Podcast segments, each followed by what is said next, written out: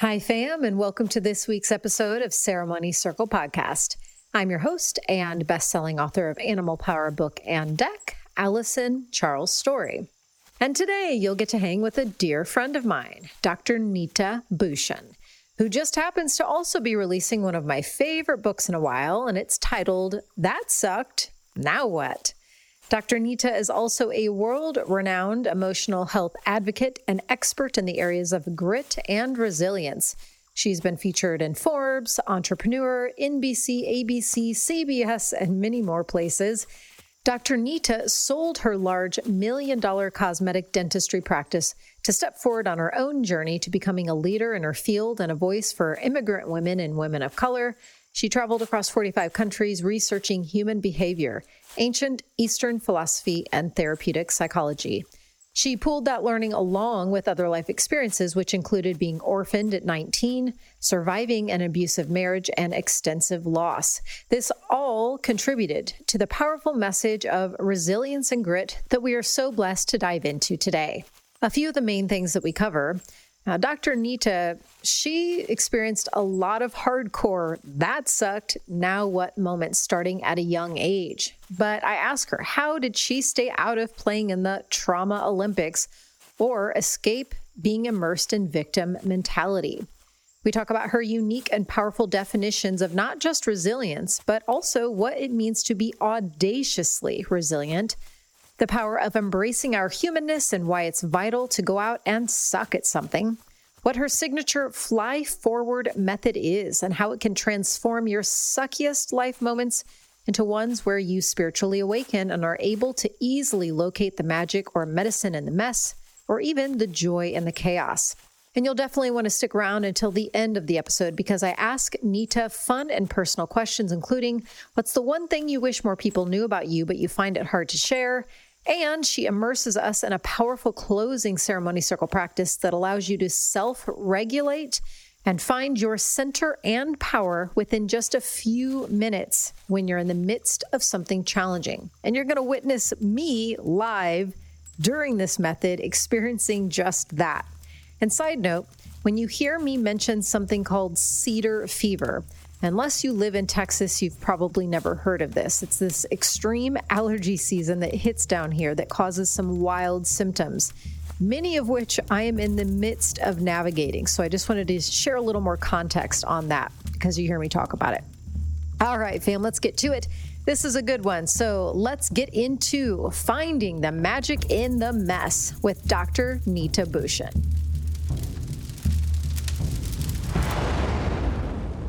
Okay, ladies and gentlemen, I've got my dear sis Neeta. Hello, Queen. Oh my gosh. Hi, sister. So good to have you here. And, you know, since since I know you so well and we're on uh, real casual terms here, I thought I would just get right to it and get straight to the hard hitting question. Are you ready? Oh boy. You could have written a book on anything. Why one about that sucked? Now what? Ooh, uh, you know, I feel like it's been the alchemy of your whole life, everything, everything. And we've we've you know we dove on your podcast before on all of the things. I think, but honestly, um, and this is a story that I don't necessarily share. Actually, I haven't really shared this story on on any interview as of yet. But this was this story was like the catalyst of me entering motherhood Mm. And uh, it's it's one of the stories I end with in the book, but it's so profound because I know we've talked about journeying into motherhood, and I think this book particularly started to birth, or at least the essence of this book started to birth as I entered motherhood. And I remember being pregnant with Ari and you know this was what five years ago now actually? Five years ago now this mm. this year? Yeah. Uh, yeah. Uh, this january. That's when i that i found out that i was i was i was uh, expecting. And um i there was just a different essence of of myself getting into this like portal. And mm-hmm. i wanted to dive deep. And i was like i'm going to dive deep into all things motherhood because I lost my mom early on. I was 16 when she passed. And a lot of the matriarchs in my life, five when we get into five years ago now, um, were had had kind of already transitioned. Mm. So my grandmother had transitioned a couple years before then. My great aunt, who's my grandmother's sister, also. So the matriarchs before me were transitioning, and so it was a very, it was a real uh, cultivating moment for me to really just lean into my this this feminine energy of myself and not be this masculine woman that's goal getting uh, and take a little bit of a break. So I actually paused lots of things that I was doing at the time when I found out I was pregnant. And I was just, I wanted to get like a PhD or a master's degree in like having a baby mm-hmm. and all things natural because the the worst thing that could happen to me uh, was actually going and delivering in a hospital, and I did not want to do that. And is that partially because of just previous kind of wounds or traumas around spending so much time in the hospitals when you were young? You know, your family members being sick and dying? And... I mean, I grew up in a hospital. I pretty much grew up from 10 till about in and out of hospitals uh, till my mom died when I was 16. Mm-hmm. So for those six years, super informative. Like I remember at 14 years old, I was a freshman in high school, and you know all the kids were doing their after school activities and I was like, all right, well, I didn't want to tell anybody where I was going, first of all, because, you know, you're 14 and you want to fit in and you're a freshman. Or actually, I was a sophomore when she started to get really ill. Mm-hmm. And so it was on, I would take the bus back home. I was living in Chicago at the time. And, you know, you take a bus and you take a train. Uh, and I would take the bus to the actual hospital and I would do my homework from there. I remember it was just the routine that you do. Like I didn't have time to do extracurricular activities. The only one that was that that was allowed was like anything that was pertaining to like Indian dance. Oh, that was the only one. That makes sense. I mean, of course, right? Uh, the Indian or I don't know. I was doing like Hawaiian dance at the time, but it's very performative. So okay, mm-hmm. fine that. Um, and so I wanted to. I think this was my initiation of reparenting myself. Ah, that makes sense. And so I did all the things. I got all of the, you know, I was like, all right, I'm not going to do, um, you know, doctors. I'm going to do midwives and, you know, my doulas. And so I had everything. It was like going to be this perfect plan. And everything was, you know, I was meditating on it days and just like envisioning what and how this experience would look like. We watched all the documentaries. It was going to be perfect. It was going to be this beautiful, natural water birth. Mm. And that mm. was, I, that's what I was calling in. And I, get so focused on something like a goal that I'm going to really dive into this. And I was, I had, you know, healers and other people. I just like surrounded myself with just the most natural folks. Everything needed to make that happen. I mean, of course, everything, right? So you get to the final call of this initiation and we're getting to, you know, I'm, I'm at like 36 or 37 weeks of, of full term pregnancy. And at 38 weeks, I, my, my, like, I'm starting to feel contractions and uh, and and so we're thinking, okay, this is it. Like Ajit's like, all right, I have all my notes and we're we're ready and we're calling the, we're, we're, you know, it's it's going to be great. We have everything set up. We have our light set up. We have our affirmation set up. I mean, it couldn't have been. Were you going to use your bathtub? Of course. No. Well, we were gonna. They they brought. We were living in LA at the time. Oh, so, so they brought the the pool mm-hmm. and they mm-hmm. were going to blow it up and set it up and it's and we were in a two bedroom and in LA at the time. So it was like a very small space, you know. And so so they're like it you had to be ready to go. And so here I am and I'm also not thinking of like worst case scenario at all because I don't want to. I don't want to invite right. that energy in at all. And of course, my husband being who he is, he's very practical. He and also our families were coming in. His parents were coming from India. Big deal big deal. My family was coming in from Chicago and they were very concerned that we were doing this backwards tradition. They're like, what is going on? And so we just wanted to keep our space sacred. Mm-hmm. So we didn't even allow them to come inside the space. And of course, that is also putting pressure on Ajit. And he's, so we're in our little portal. But of course, there's just, you know, he's, he's feeling a little bit of, of tension and stress. Well, as the title of my book would go, Mm. it didn't go to plan. In fact, it was the complete opposite of of, of all of that, and it was uh, it was beautiful and it was interesting. But I would go through the biggest initiation of surrender, Wow. and uh, and through that process of really healing what I was so afraid of, because I was so afraid of going to a hospital. And until I literally reconciled those feelings and those emotions Right. of why I was so fearful. Oh, okay, because yeah, I lost my mom, my brother, and my dad in a hospital setting. And I was so adamant, and I thought, okay, me being so healthy, me being so intentional, me being so prayer focused, and and just fully aligned with all of these beautiful people that were in our vortex at the Mhm. time and and i was i was like i'm doing all of the right things and it turns out that this was the magic that i needed to embrace in this mess because i was in labor on and off from that monday until that saturday Whoa. yeah. So the labor would start at night. And it was, uh, I think they call it, it- it's something along the lines of like nocturnal labor. I can't remember the actual term, but uh, certain mammals go through this where they'll, they, they're so, either they caretake a lot of children, which I obviously didn't have, or they're so busy during the day or their mind's so focused that they stop the labor process during the day. Whoa. And I've never only- heard of this. Yes, yes, definitely look it up. I mean, I'd never heard of it either until, Until we were, were experiencing. we were fully in it. wow. And so we get to that Wednesday, you know, this is three nights of not sleeping.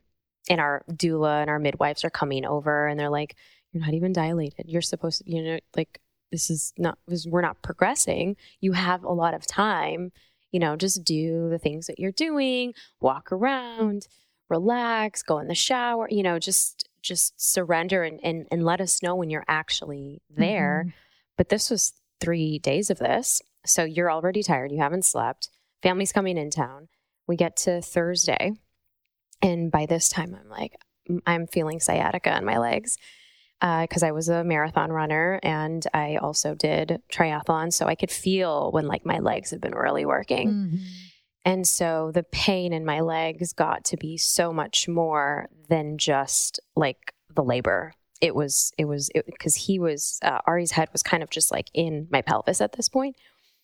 And for whatever reason, I couldn't open. I was still restricting. And there was something that I needed to really release and let go.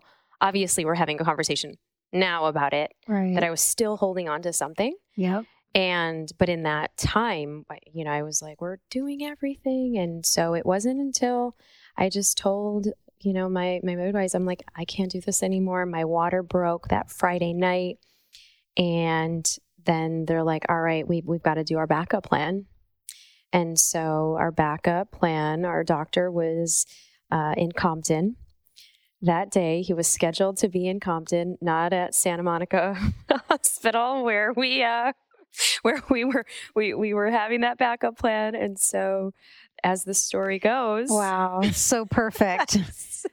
Take her beyond the depths of her. Yeah. and it was just it ended up being being so beautiful Mm. even though we had to go through three and, and for those listeners who don't know where compton is well you know they, they have a saying straight out of compton uh, there were three security detectors there you had to go in line it was it, you know there's it, the whole neighborhood is obvi- obviously not very safe it was the complete opposite but when you get past all of that it was a brand new hospital it was so beautiful. Martin Luther King Jr. It's such a beautiful hospital, and I was the only person there that night. And and and so there was a, a room. Wow. You had a private floor for your birth. It was literally. Jeez. So my doula set it up with the candles and the lights. We dimmed everything. There were residents there because I guess this is a teaching hospital as well. So they were so Well, there's so many interesting like layers of learning. I'm. I'm telling you, Allison, this was it, it, it was just it was definitely my subtitle of the book, like the embra- embracing the joy and chaos and finding the magic in the mess, because it was everyone was watching this because they couldn't believe that we had so much intentionality to Mm. how we wanted um, Ari to come out because I still had my composure. I was like, I just need to sleep. Can we just pause this whole thing? I just need to sleep for and get my energy back. And so, um, so literally 24 hours later, I, I got the epidural. I got all of the things that I was like so adamantly no and against. And I was like, I'm just going to embrace, I'm going to surrender. And when I started to say that fully, fully, Mm. and not let go of my vision of like, you know, that this was going to be the new vision. That's when I beautifully, you know, dilated to ever, and it just everything went so fast. And he was born, you know, at four o'clock. I pulled him out. I still had feeling, um, because they do this thing where it's I forget what it's called, but it's like a lighter dose of the epidural where you. It, so I was still able to feel my legs to pull him out Mm. but that's what happened and and it became it not only reconciled because i think i was so afraid of i think death Yeah, the, that correlation would make sense based upon your childhood. For sure. And so when i came to terms with that and saying okay the hospital is not going to be a place for death. Mm-hmm. It's going to be a place for birth. And the only way you could arrive to that clarity was by going through exactly what you went through. You know, had you been graced the opportunity to live out what you thought was the ideal vision and plan and had that home birth, you wouldn't have been taken to those beyond those edges and been like taken into those caves holding your greatest fears and beyond. I mean, you're taken into the cave, but you know, um, and there's there's nothing against Compton. It's just it's just has a reputation for being a tough area, and like you said, it, it has a reputation for being pretty unsafe. So it's like no matter how you slice and dice it, it's like you're taken into the cave that holds your greatest fears, but then you add potential unsafe environment to that. It's like beyond the edges. beyond the edges That's your next book. i mean beyond yeah exactly thank you, thank you for that allison yeah. we're, we're dropping it here beyond the edges mm-hmm. Yeah, it was in and the the doctors, the nurses, the team, everyone was so nurturing and it was the complete opposite than what I was envisioning in my mind yeah. for it to be. You know, it, and and I think many times in life when we have sucky moments, when we have setbacks, when we have challenges, when things haven't gone our way, many times, you know, we're we don't look into what the medicine of that is. Mhm. And that's I feel like what you talk about so much. What is the medicine there for us to to learn? And for me, I really needed to integrate this whole part of myself where I thought I had healed, except for that part around hospitals because I was so adamant and so against and vehemently exa- against that part of my life. Um, where I, I needed to go back and, and have compassion again and humanize that. And, and actually, it wasn't so bad. It was probably the best experience ever. So much so that I was like, all right, Isla's getting born. Wow. And like laying such powerful ground uh groundwork and foundational work that, you know, you didn't know it at the time, but five years later you'd be sitting doing all these interviews based on a book that like the essence began to form and in this story. I mean, it began to form in some other ways I, I know, you know, in your earlier life, but like you said, it was that scenario and that life experience that really started to put the real first layer of bro- of bricks of what you would become to embody yourself so that you could be a teacher of it's like it's also wild to look back in the hindsight of that I mean, isn't it? Yeah, it's it's it's so I couldn't have asked for better better medicine. And it's also intriguing too, you know, just based upon my learning so far, once you say yes to the parenting, birthing, mothering portal and you step across that threshold, like even when the child isn't born yet, like the where they usher you into your own life and into your own being so that you can become and embody uh, the person that that spirit of your child wants you to be when they incarnate. So it's like Ari's role and all of that too. Oh my gosh, it's it's so true because, I mean, if that whole experience taught me we cannot control everything, even though you say you surrendered, you didn't really until that those final moments when you actually saw, oh wait, this is way bigger. This is like full life and death, like full circle completely and fully healing that entire um, you know that was a story of life and death really. Yeah. And and really being open to okay what is your greatest fear? And and and and now seeing his personality at four years old the ways that he likes to command a room he likes to be in charge mm. he's my little uh, he's you know human design he's a manifester so he likes to to take charge and he's like, Mama, you're here. Dada, you're here. Isla, you stay right there. Don't move. You know, my daughter's 18 months. And it's so interesting that, yeah, for me, I've had to learn how to release, release control, release control. And that's been that has been his gift as my teacher. Mm. And it started it started uh, uh, at that 38 week journey. In a so. very powerful way. Wow. Thank you for sharing that. And there was something else you mentioned in, in all of that that I kind of want to get more into the heart of. And that's that kind of choice point or fork in the road moment where you know, it's inevitable. You know, we as humans, we come down here to what a lot of us call Earth School. So a lot of us view the entire point of this experience to learn, to be taught things, to evolve. And, um, you know, with that, it's inevitable that there's going to be challenges and hardships. Mm-hmm. Uh, but yet, you know, when those enter into your experience, there are different routes you can take when those things strike you. And one of the routes is being the victim. One of the routes is, uh, you know, having chips on your shoulder and feeling entitled. One of the routes is looking into what is the medicine? What am I meant to learn? Learning how to be a master alchemist, learning how to allow the the darker, more challenging experiences to ascend us and, and raise us in our spiritual awakening. Um, so I know there's a lot we can get into here. So I want to hear anything that's bubbling up for you. But one specific thing I was curious about because you are someone who has really endured a lot of what I would classify as incredibly intense trials and tribulations in your life and a lot of loss and death at a very young age that thrust you into learning yourself and, and having to play certain roles that you wouldn't uh, otherwise been forced to, how did you not allow yourself to one get sucked into the victim route and two not play in the trauma olympics? Oh yeah. I was super curious about both of those because you easily could have gone down either of those paths. Did you go down either one for a little bit and then notice so actually it's interesting because now i hear you know other women's stories about how their birth really really knocked them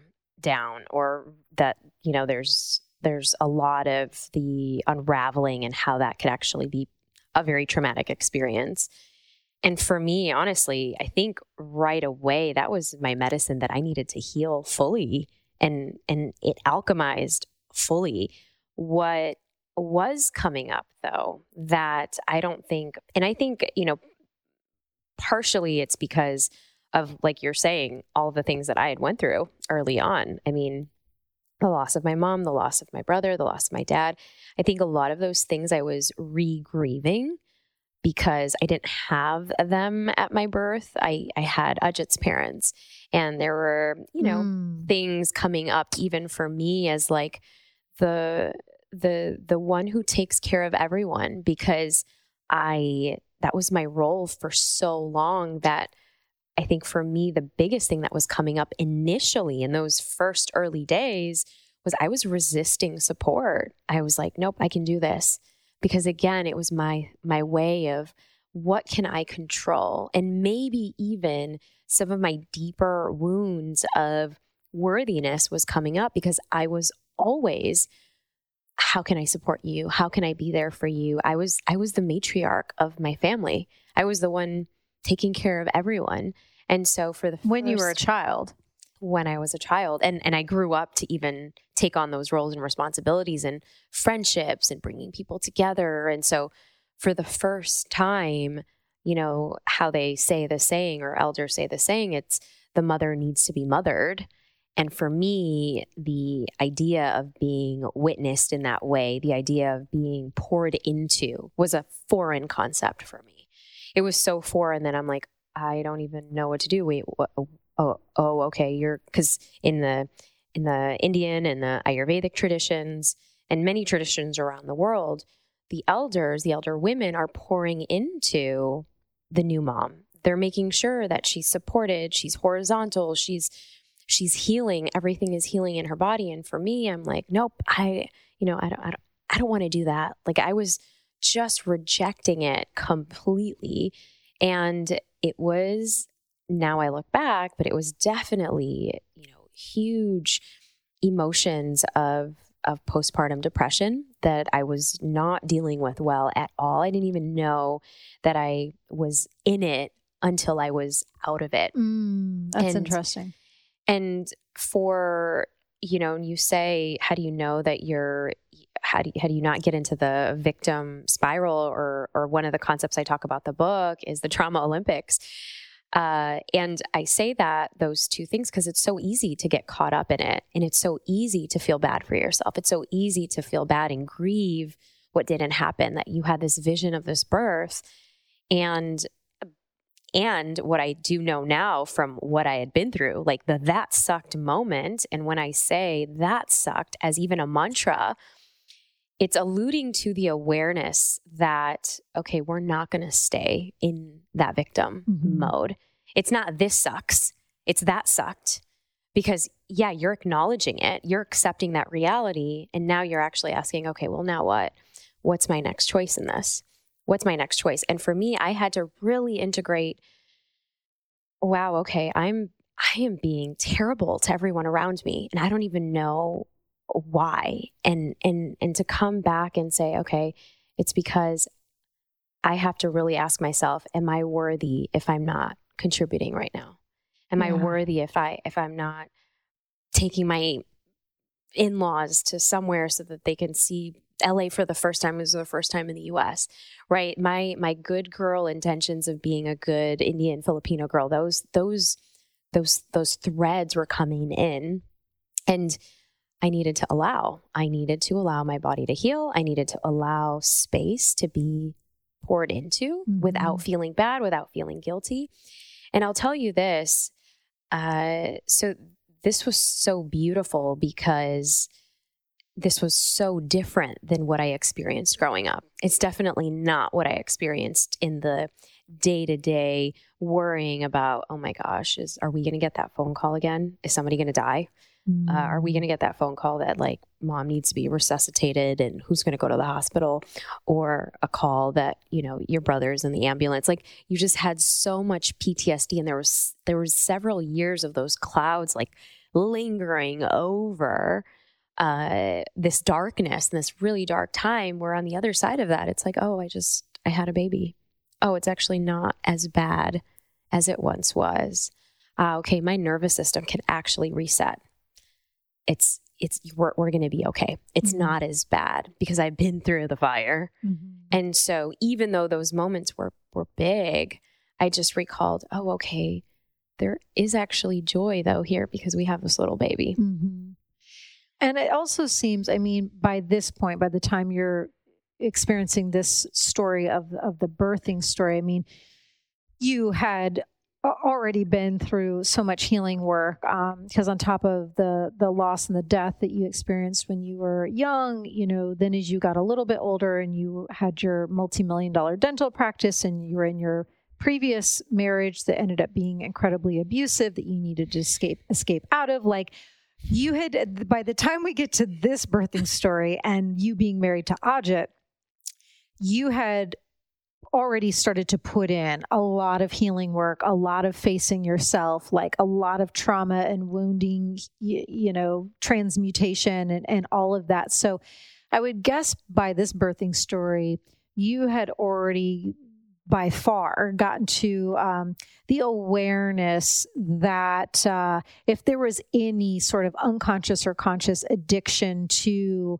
um, misery or addiction to not thriving, like all of that stuff had long been healed. But what do you say to the people that are at more of a preliminary uh, stage where maybe they have not even begun their healing journey or they're, they're at the very beginning and they haven't arrived to a lot of the awarenesses that you had by the time you were giving birth and they're having their suck moment and they're at those crossroads. The birthing story, you had healed enough.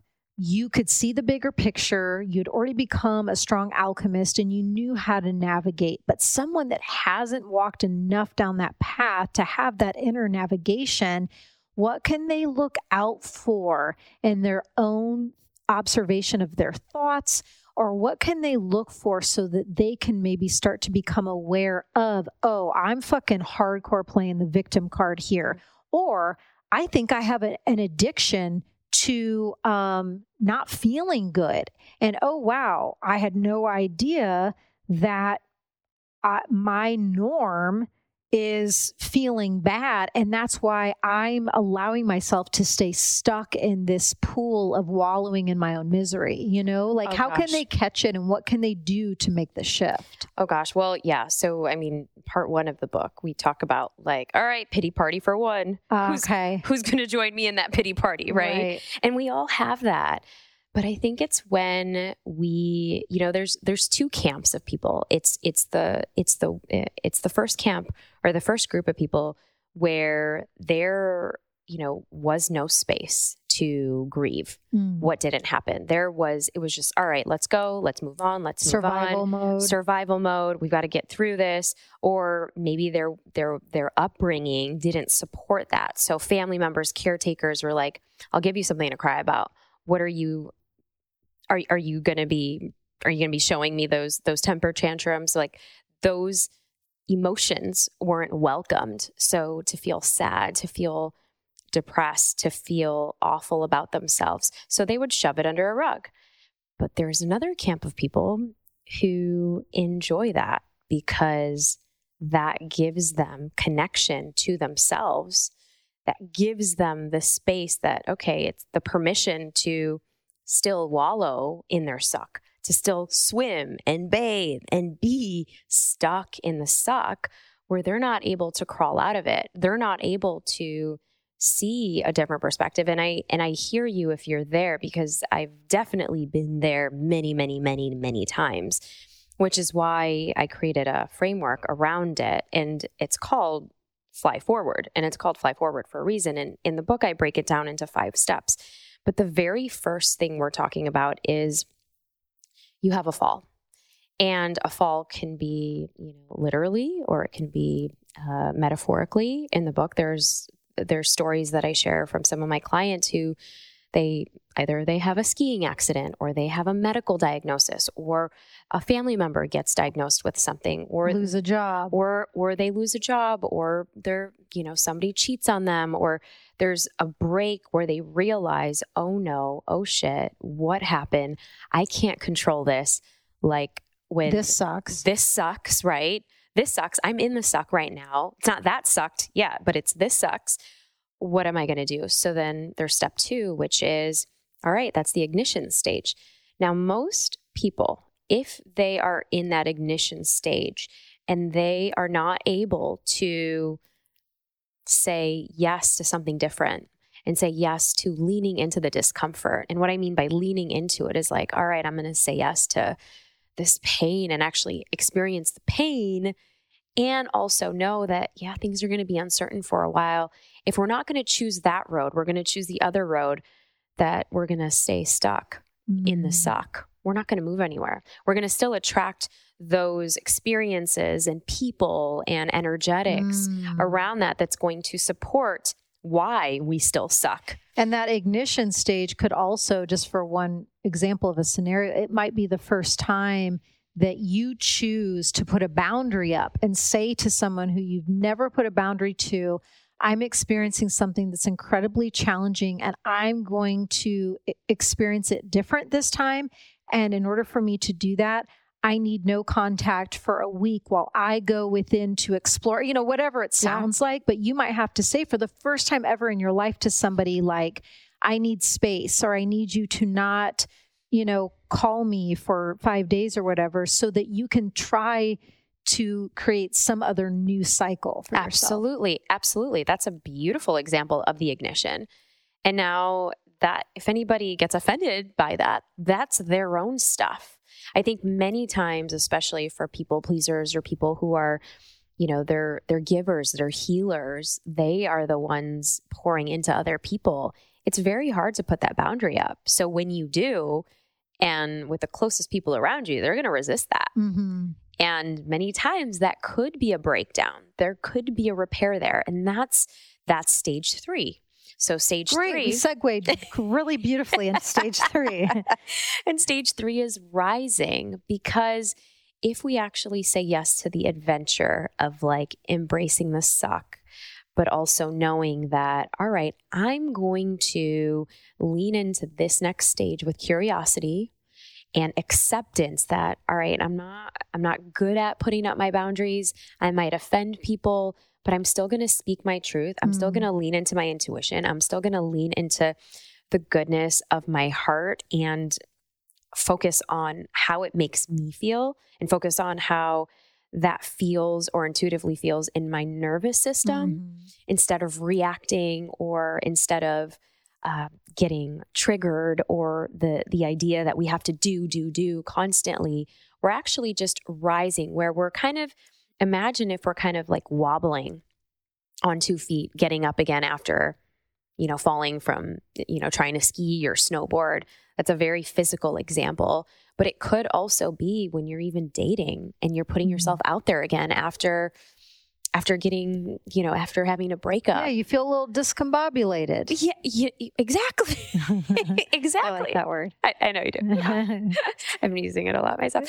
But you do feel discombobulated because it's not your norm. Mm-hmm. And maybe your norm is a new definition of yourself. It's it's your higher self that's actually calling you mm. to to rise into that next level mm-hmm. and expand you, which then, when you are expanded, guess what? Stage four is all about magnifying, mm-hmm. which means that when we're magnifying, we are going to lean into sharing more of our boundaries, but it doesn't also come without its caveats because you can feel curious and confident, but you can also feel at the same time. I have a beautiful rendition of this inside the book uh, you can also feel skeptical and reserved, and those feelings can coexist. Mm. And when we're in that magnify stage, we're also gaining momentum of, all right, I am going to just focus on maybe one or two people that I really want to dive in with, mm-hmm. or that thing, that side hustle that I've always wanted to do or share my voice more, I'm I'm going to do that and I'm not going to worry about what other people think anymore. Yeah. Cuz it's fully in alignment with yes. where I'm at and I'm not going to here's the thing, most of us when we're doing something new for the first time or we're still kind of wobbly, you don't even care how it lands for other people. Yeah, it's about honoring that inner clarity and honoring where your higher self or you know your your intuition is guiding you. And you know when you hold that line all is truly well no matter if this crumbles or that whatever goes away if you're holding that true divine uh divinely guided line. Yeah. Yeah. Well and then so when you've got that sorted then we're actually in stage 5 which is the thriving stage. And the thriving stage is really looking at, you know, the setbacks are going to come, the challenges are still going to come. But when they come and when you have another fall, you're not going to go back into your mm. spiral. Or maybe if you do, which is human, we all do it, you're not going to linger in that spiral as long as you did. the very first time or the very second Mhm. time because now you have this new added appreciation for yourself. You have this new added full alignment and self awareness for where you are at in the stage and the season of life that you're in. That now it's not even about you anymore. It's about, okay, alchemizing and sharing it with other people Mhm. whether it's going and and volunteering at a at a you know at a at a organization that you really love or spending time with younger people to mentor them or maybe it is writing an article in the eh, you know online for other people to consume about what you've been through so you're actually then passing it forward for other people Uh-huh. And a lot of the texture of what we're talking about um, brings me to something that you have taught for a long time, and that is resilience. So I would love to hear from you. Like, is the last or the last five minutes of our conversation somewhat the definition of what it means to be resilient? What what is that? Mm. So I I love this question so much because when I was younger, and I remember when we first we we lost my mom and we lost my brother within a year of each other, and you know they're they're angels together, and they've always been. I feel like they've always been part of my guides. And but I remember vividly my dad saying this, Neeta, you're strong. You're strong. You're resilient you're strong and you're resilient. It was almost like repeating this like a mantra because he knew we maybe he intuitively knew that something Mm. else was going to happen, but it this was just the mantra. So what I heard or the story that I created in my mind was all right, that means I'm I can't show my sadness. I can't show I can't break down. I have to keep it all together. I have to have this perfect persona. And there's something that I talk about in my book called emotional perfectionism, where a lot of times women do this a lot, right? Especially even in motherhood. But, you know, as uh, even as, as women who are ambitious or go getters, or even in our healing, it's like, okay, there's there's a certain way to act, a certain Right. way to behave, a certain way to show up that we can't just these emotions are okay to share during a ceremony, but these, like, they would think that you're crazy or you're not, or whatever, if you show these types of emotions or whatever. Right. God forbid you show your rage or anger at a ceremony. Right. Or, you know, that's is not, very shaman like of you. How dare the shaman have anger? Shouldn't that all be transmuted by now? they don't. They don't experience any of that. Uh, and so that's really what I grew up then thinking, and so much so that when I finally broke down and shattered into a million pieces, because when you actually, if you take something tough, like a glass of water, if I take that glass and I just let it go here on your beautiful wood floors, it would just shatter completely. But we're like, wait, it's tough. It's tough. It's strong. But if we take that same material, but maybe it's like rubber and it's like a it's a ball, it's like a little basketball. It has a little bit of give. And if we look at the the the lineage of the word resilience, it's it's from Latin. It's resilire, which means to bounce. Mm. And so, my definition of resiliency is not just toughness, because of course, yes, these setbacks can give rise to a stronger version of yourself. We've all heard it, such a cliche. But what if there's also an invitation to actually allow for more grace and more softness? Because in that metaphor of that ball, there is that agility, there is that flow. It's kind of the you know the the the vision that I get is if you've ever seen trapeze artists, both of them like flying up in the air or Cirque du Soleil performance where they're grabbing on one you know uh, one of the bars and they're catching each other, they have to be in full sync of flowing with each other. Following the moves, or even an aerial performer, if you've ever done like aerial yoga or anything like that, you're holding on, but you're able to bounce and you're able to flow and move Mhm. and and and in that softness so that we're not going to break Right. we'll be able to transmute some of that So, what would be an example of being audaciously resilient? Mm.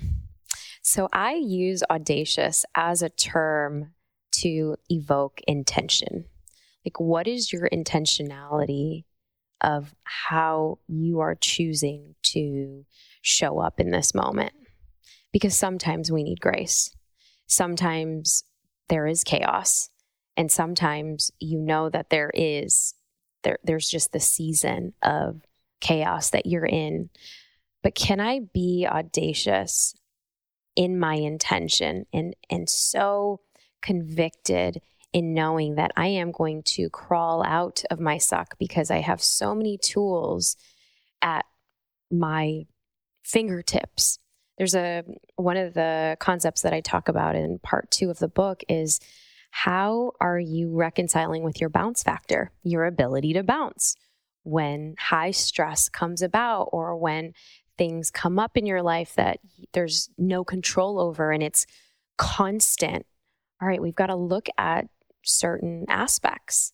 Well, the one aspect I already talked about, which was your upbringing, right? Figuring out what was accepted in your household, what wasn't accepted in your household, and what ways are we still playing out some of those caregiver younger version of ourselves mm-hmm. roles that are coming out in our relationships that are coming out maybe in the way we show up at work or coming out in our friendships and then how are we how are we also exposing ourselves to good stress and the intentionality or the audaciousness of being able to say, all right, bring on the good stress. And you're like, well, Neeta, why would I ever want good stress? Like, what is stress is stress?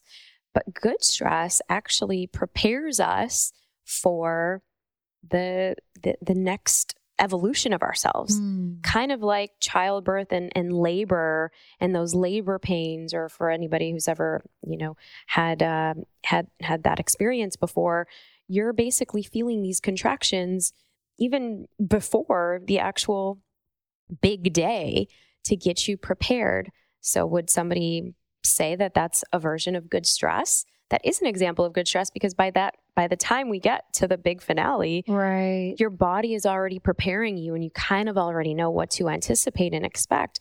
So why can't we think that 5 minutes or 30 seconds in a cold plunge also trains our skin and our body to go for a longer time so that maybe by the end of 30 days we've exposed ourselves so much incrementally that we could probably you know, I'm not a cold plunge expert, but we could probably sit in that cold plunge for three minutes because we've kind of acclimated ourselves.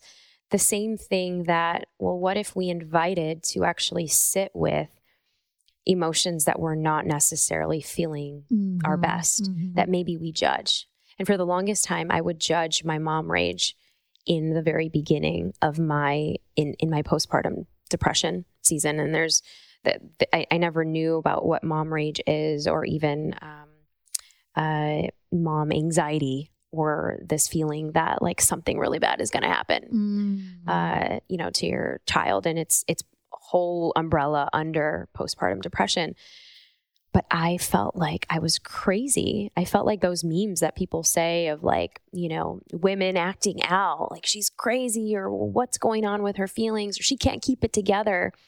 But then where is it in our space where we're allowing ourselves to feel the feeling of, of, of rage? Where is it where we're actually allowing ourselves to feel the feeling of anger? And, and does that live within us? Or are we just constantly suppressing that mm. and shoving it under a rug because that place has, has nowhere to belong? So that's actually our emotional capacity of our bounce factor. That's the third aspect. It's our emotional capacity of our bounce factor. And then the final aspect of of resiliency or the the audacity of resilience is coming back to ourselves is that radical self-awareness that we were just talking about? And is that also a part of the audacious self-regulation or is that something different? Because i think it is so vitally important. I mean i talk all the time about conscious self-awareness and conscious self-responsibility. I mean those are two of the biggest factors of being a human and living and and watching. How do how does one react? How do i react when i've been betrayed or feel like i've been taken taken advantage of? How do i uh, react when someone unexpectedly gets aggressive with me, to be able to witness oneself in those scenarios and watch where your body goes, how you feel, what emotions get elicited, how long it takes you to settle and come back into yourself. How many days did it take you to process the betrayal scenario versus when someone got aggressive with you? Like all, all of that just feels so important. Oh, it's the, it's the, it's, that's just the importance of the work. And when we're talking about even self regulation, because eh, here's the thing about you know the the the emotions and and when we get into you know I, I think I just shared the when we're in the magnify stage of like coming out of our suck.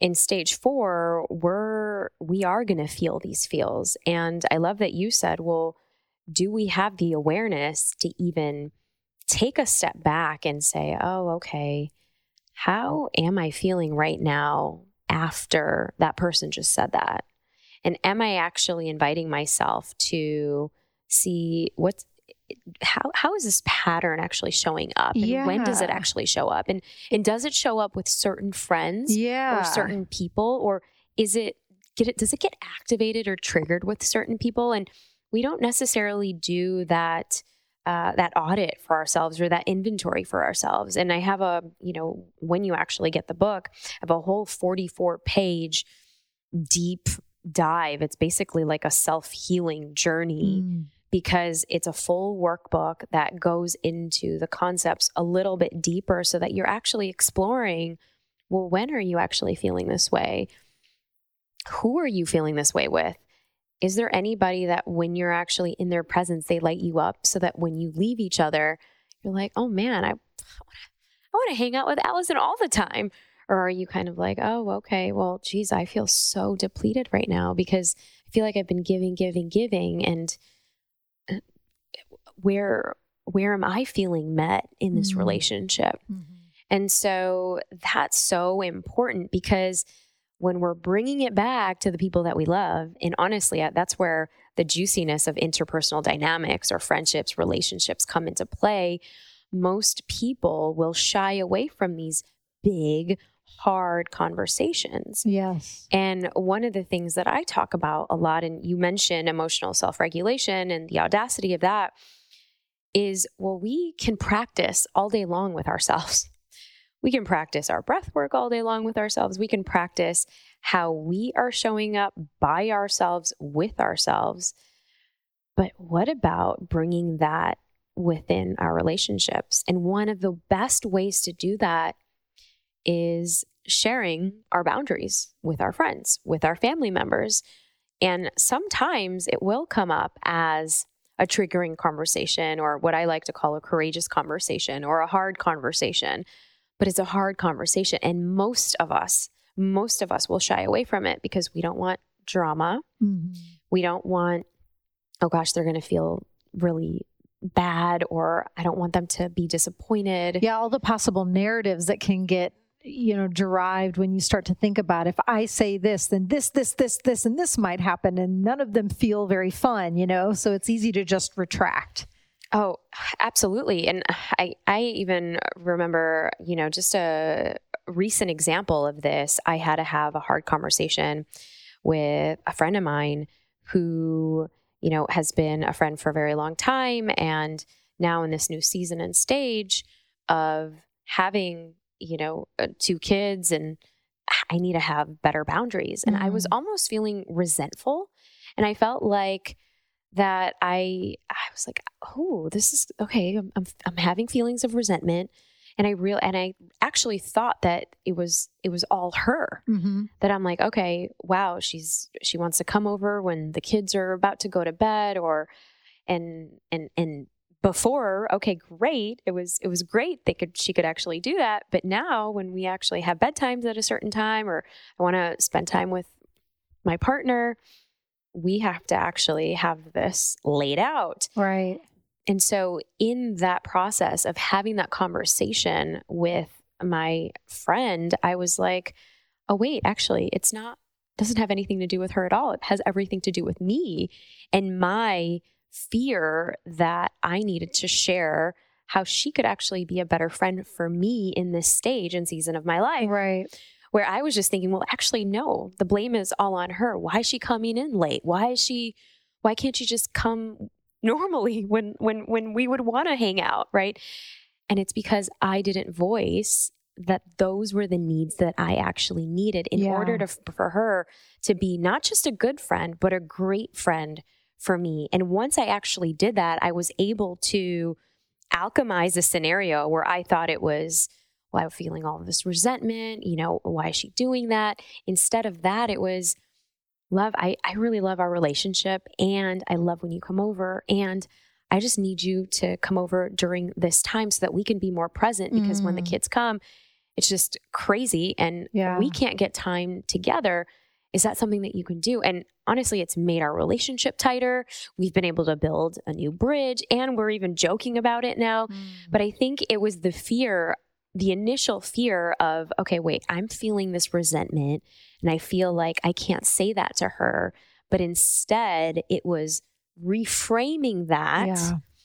and giving ourselves more practice in doing this, where it's like, okay, what is it that I need for myself that I haven't fully shared yet with her so that she can get the clear, she can get a, a better picture so that we can build a bridge forward. I'm so glad you brought that example into play because I think that can be one intimidating um, aspect of any relationship journey. But let's just say, especially for friendships, like, especially in this type of community, you know, ceremony circle listeners, like, guarantee 99% of us sitting here listening um, or involved in this conversation we're on the evolutionary, infinite evolutionary path. And with that continuous growth and evolution, there's a lot that shifts within our own selves, within the dynamics of our lifestyle. And and so yeah, I think I'm just glad you brought in an example that showed like, okay, I have shifted, my family dynamics have shifted.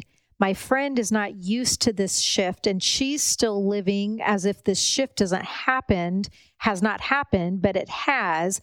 I'm noticing I'm feeling this kind of way. I clearly I value this person enough that it's worth it to me to have this conversation. How what would be the healthy and responsible way to have this conversation? I mean, there's a lot in just that one example of one shift in your life the maneuverings and mechanics that go into just one relationship dynamic.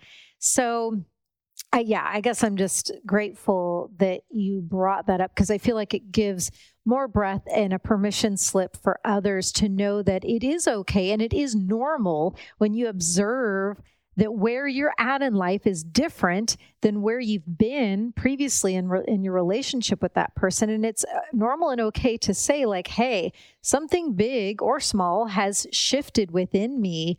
And due to that shift, how would it feel if, like, instead of texting every day, like, I just, for some reason, I'm needing more space? How would it feel if, you know, we just try to text a couple times a week? And I, yes, something as small like that can feel scary or unnerving, but wow, I mean, but I think I, think it will actually bring us closer together too, Mhm. right? Yeah. Because just knowing where, I mean, even just listening to you share that, I'm like, wow. Could we just actually have this invitation for all friends that we want to we want to either go go deeper with or just be so open yeah, where we're at in whatever season and stage we are in life and actually have these types of agreements Mhm. and every so often, we revisit our agreements. We do this with our partners, with our romantic partners. Why couldn't we do that with the, the important people in our life or the, the people who we really love and we care about? Because I feel like there's no, there's, uh, you know, and I, I I allude to this in some of the client stories in the book of how there's, when we're, as you're saying, even on an evolutionary path, our friendships also shift. And there are certain friends that maybe have been our ride or die, or they've been through seasons of life to really hold us in that space. But now we're at a different level and we want to be met. Our needs need to be met in a different way. Mhm. And maybe those people will get triggered and they will take offense. But maybe you have to get really good at practicing what those conversations can look like. Yeah. And, uh, you know, in the third part of my book, we do have scripts and we go over ways where we, you can have these hard or difficult conversations because really all it is at the end of the day is just inviting ourselves to create these agreements Mhm. and establish boundaries. But I think there's really no uh, opportunity to actually practice those where we're not going to be judged. I mean, it just brings it. to mind one of the trillion things on the list that I wish schools taught, but don't even get close to teaching. It's like we're not taught anywhere along the way how to have healthy interpersonal dynamics, conversations.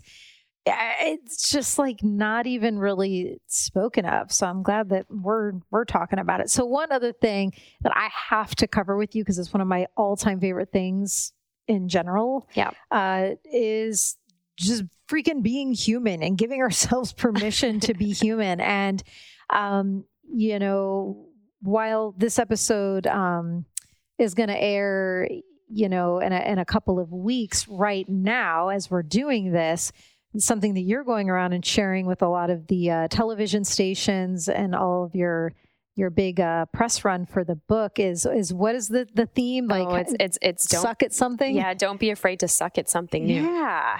Can we just, I don't know, just open up that portal a little bit to again give that permission slip to people about it's it's okay and sometimes it's it's great to suck at something. Oh my gosh, yes. Okay, so think about the last time you were a beginner, right? I mean, a beginner of of something. I know we started this conversation as the you know for me the beginner of of leaning into pregnancy and motherhood and all of these things, but even a year ago when you were one of the first guests on my podcast when Mm. I decided to launch the Brave Table. And that was a really big edge for me because I'm like, oh, I, I'd done podcasts before. It was like five years ago. I was in a very different ta- stage of my life. I don't know. And I was afraid of letting people down. I was afraid of starting something and not continuing because whatever, life happens. But because I felt like in my mind, it had to be a certain something, like there had to be a, a certain uh, practice or a, uh, a system of creating content, of, of doing something. And instead, and I think it was probably after our conversation where I just reframed it. I'm like, you know what? We're going to just play Mm. and we're going to evoke this spirit of play. And that's what this whole idea of giving yourself permission to suck at something. I love that. And for some who are like, well, I, what do you mean? Because I was at the gym earlier today. I one of the things that I want to suck at is is is doing a pull up. I've never been able to do a pull up. Is not, you know, I'm not one to lift heavy weights and all of these things. I really love my yoga practice. I love going to Pilates, but it's been something that I've been really calling into more strength. Mhm. Now both my kids are they are a lot of action and a lot of energy and many times I'm holding both of them and I've just noticed that like I I could probably be stronger in that way physically and so I wanted that challenge for myself. Well, okay, here I am. So the first day she had me She's like, "Show me what you got with your pull-up. Let's just see it." I'm like, "Oh, oh yeah, there's nothing. I'm giving you everything I have and I'm not moving. So there's an exercise that she has you do where you're you're hanging on the bars and she's like, "Okay, this is, you know, we're going to set you up for 30 seconds." And I'm like, "Oh my gosh, I felt like it was the longest 30 seconds of my life mm-hmm. where I'm just hanging on this."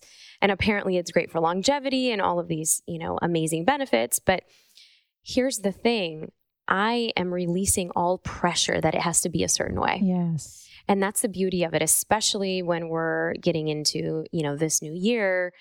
And I think it's probably why so many people loved it because most of the time we're told, all right, go big. Let's start off, you know, let, let's have this perfect ideation of, of, of what something could look that like or a routine could look like. And then we have so much pressure at the, you know, perfect morning routine or the perfect biohacking routine or the, the, you know, this, the, if you're not doing it in a certain way, you're not doing it well. You know, a lot of times, which is why so many people stop doing or they lose track or get off the bandwagon of their meditation practice or their breathwork practice because it's not in that divine ideal time mm-hmm. that we have in our minds. But if we again evoke the idea of, you know, evolution, what are we evolving in our life? And yeah, in the beginning, we're not going to be good at having tough conversations. We're going to suck at it. We're not going to be good at perhaps sharing, you know, how we are, are doing pull ups or, you know, sharing how we really feel many times, especially if that's an edge for us. Mm-hmm. But why don't we release the expectation that has to go a certain way and have fun and and evoke the beginner's play, evoke the toddler's play of like yeah. releasing it.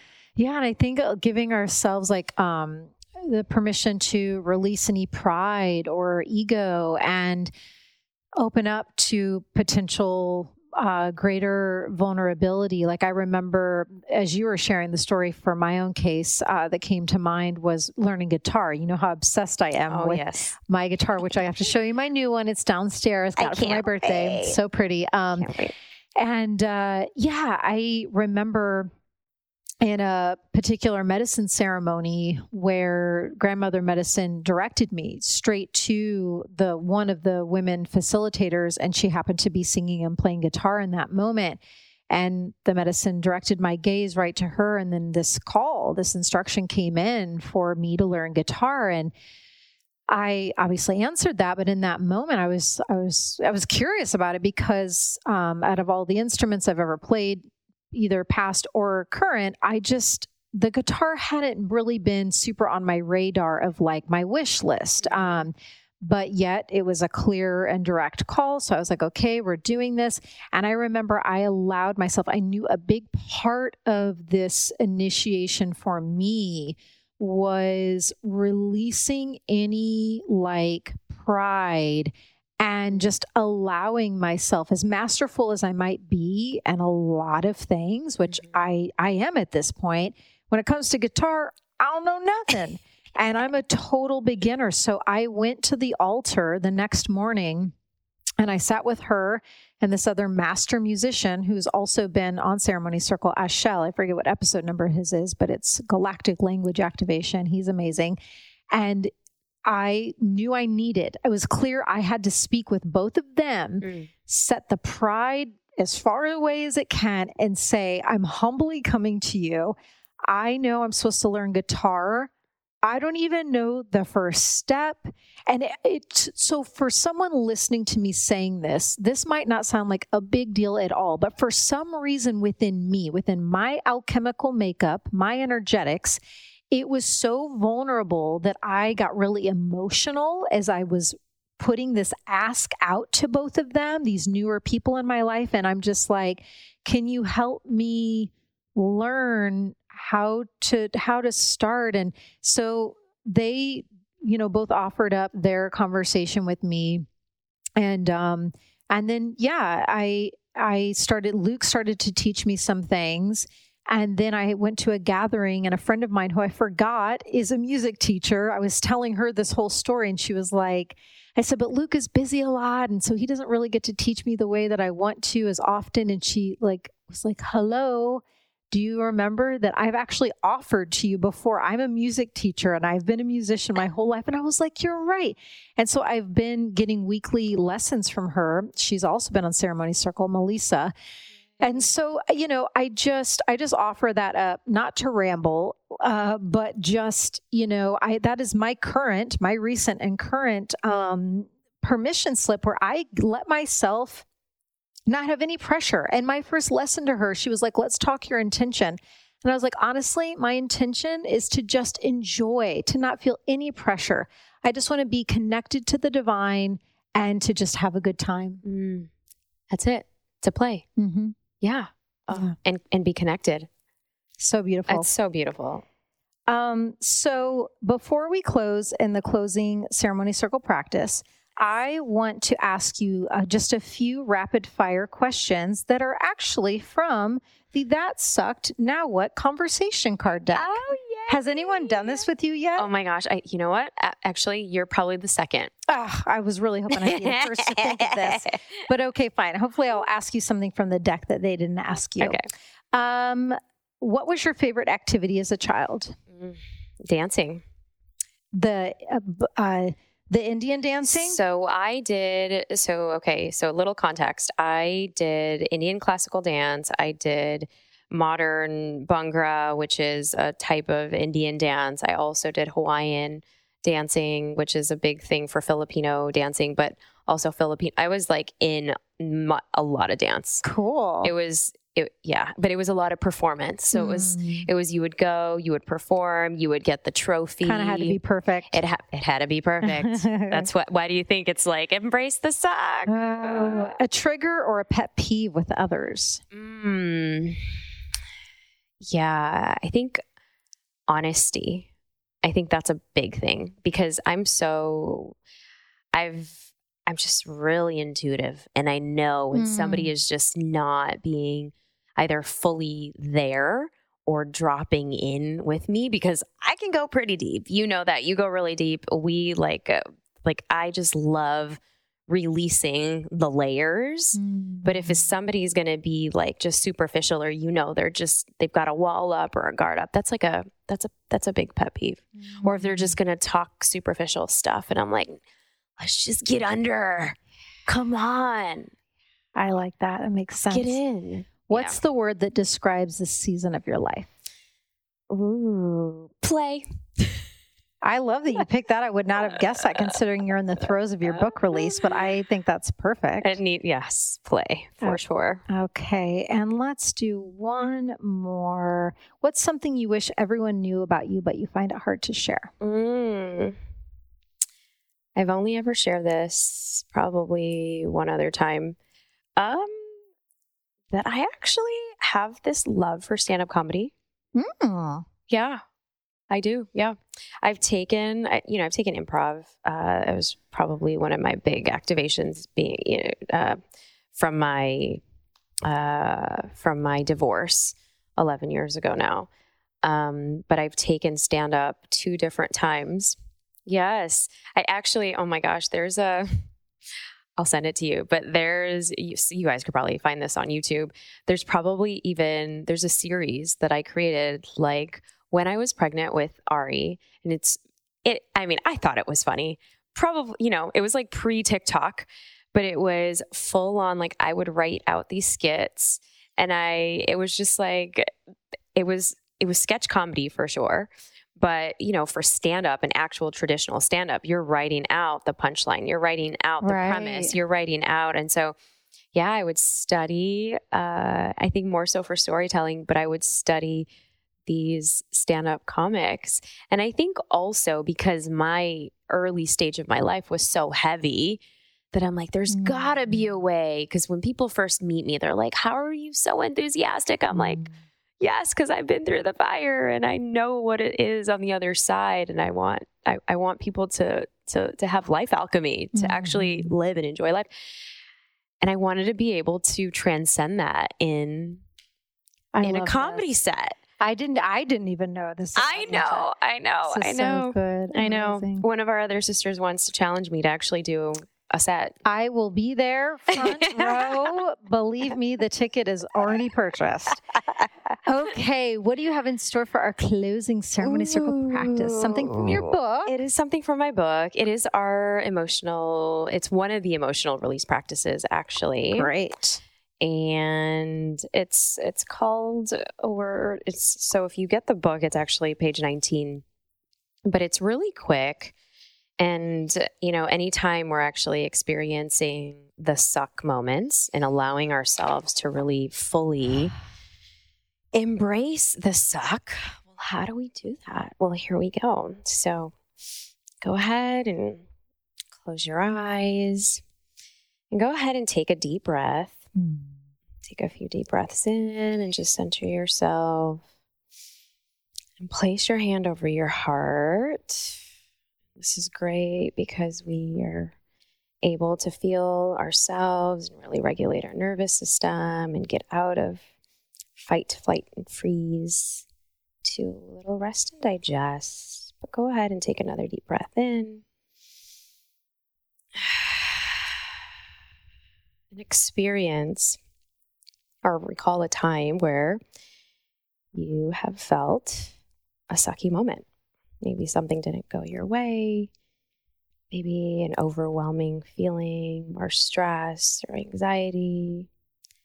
Just bring it here now. And just I want you to feel the intensity or the suckiness of the suck. Where do you feel it? Feel it in your body. Some of us might feel it in our lower back. Some of us might feel it in our chest. Some might even feel it in our tummy or in our neck or on the sides of our head, temples. So take a deep breath in again. Deep breaths in, and there you go. And allow to meet this feeling, the suck, that emotion, like a friend. A friend without judgment, and maybe you can see, maybe give this friend a look, a shape, a color. Maybe the color of it is red. Maybe the shape is circular, a circular ball. And notice that this ball is now moving from where you initially felt it. So, this ball of this tension, the suck, allow it to release. Know what urges may be coming up, if any. The urge to judge that emotion. Be gentle with yourself as you are just noticing and observing this ball, the suck. Notice that now, with your next couple of breaths, releasing it. It's detaching from you, from your essence. And it's going away. And with every breath, it's actually getting smaller and smaller. Smaller until it actually gets so small you can actually put it in your pocket.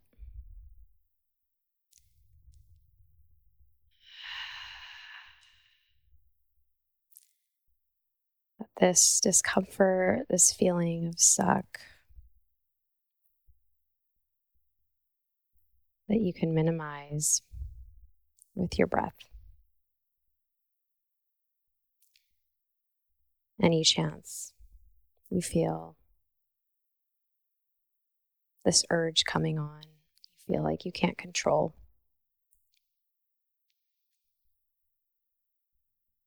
At the count of three, we'll take our last breath together and bring ourselves back into the room. One, two, wide awake, opening our eyes. Three, releasing that suck. That was helpful for me. Thank Mm. Some cedar fever suck.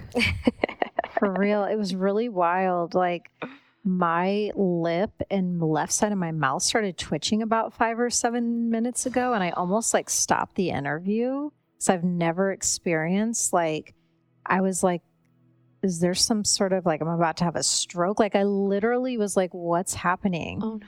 and like I was feeling like all this, like my left lip was like pulsing up, like all this. I've never felt this sensation. So I literally just did your suck exercise. I was like, I'm going right to my upper lip, like right to the left side of my face. I have no idea what is going on here.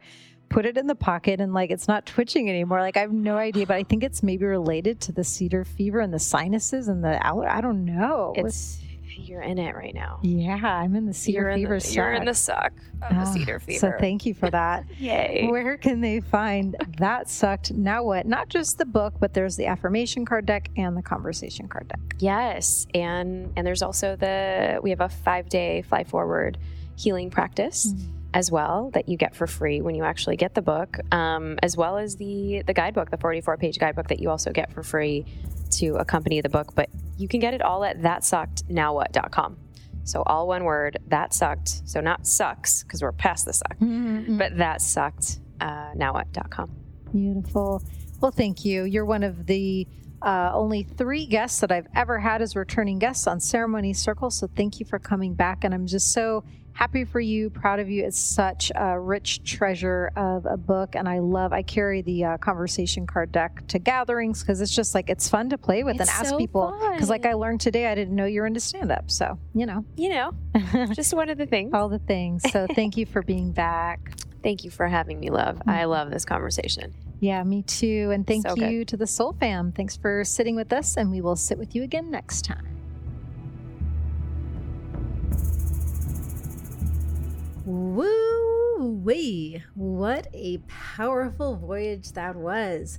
It is always so fun and such an honor to share space with these beautiful beings willing to generously share their time, wisdom, and energy so we can have the opportunity to enrich our own lives. And we will always share each epic guest's links and contact info in the show notes that are on my website, AllisonCharles.com, and also in my weekly Ceremony Circle podcast Instagram posts at I am Allison Charles. So it makes it easy for you to connect more deeply with them. And fam, you know by now all the heart I put into creating this show. And I would love to be able to continue providing this free content for a long, long time to come. And what would be most supportive in me being able to do that is if you have ever felt you've gained anything positive at all from listening to a Ceremony Circle podcast episode, if it's brightened your day, if it's given you clarity or insights you've been waiting for, if you felt a healing shift during one of the closing ceremony practices, anything at all, if you can just stay on whatever platform you're now listening to this show and simply go to the rating and review section and share even one reason why you're grateful for Ceremony Circle Podcast. Sacred reciprocity is a big deal, and I deeply appreciate you giving back to me so I can keep creating and providing. Sending you so much love. This podcast is for information and entertainment purposes only, and my intention is not to provide medical advice or diagnosis. You should always consult a health professional before making drastic changes to your diet or lifestyle.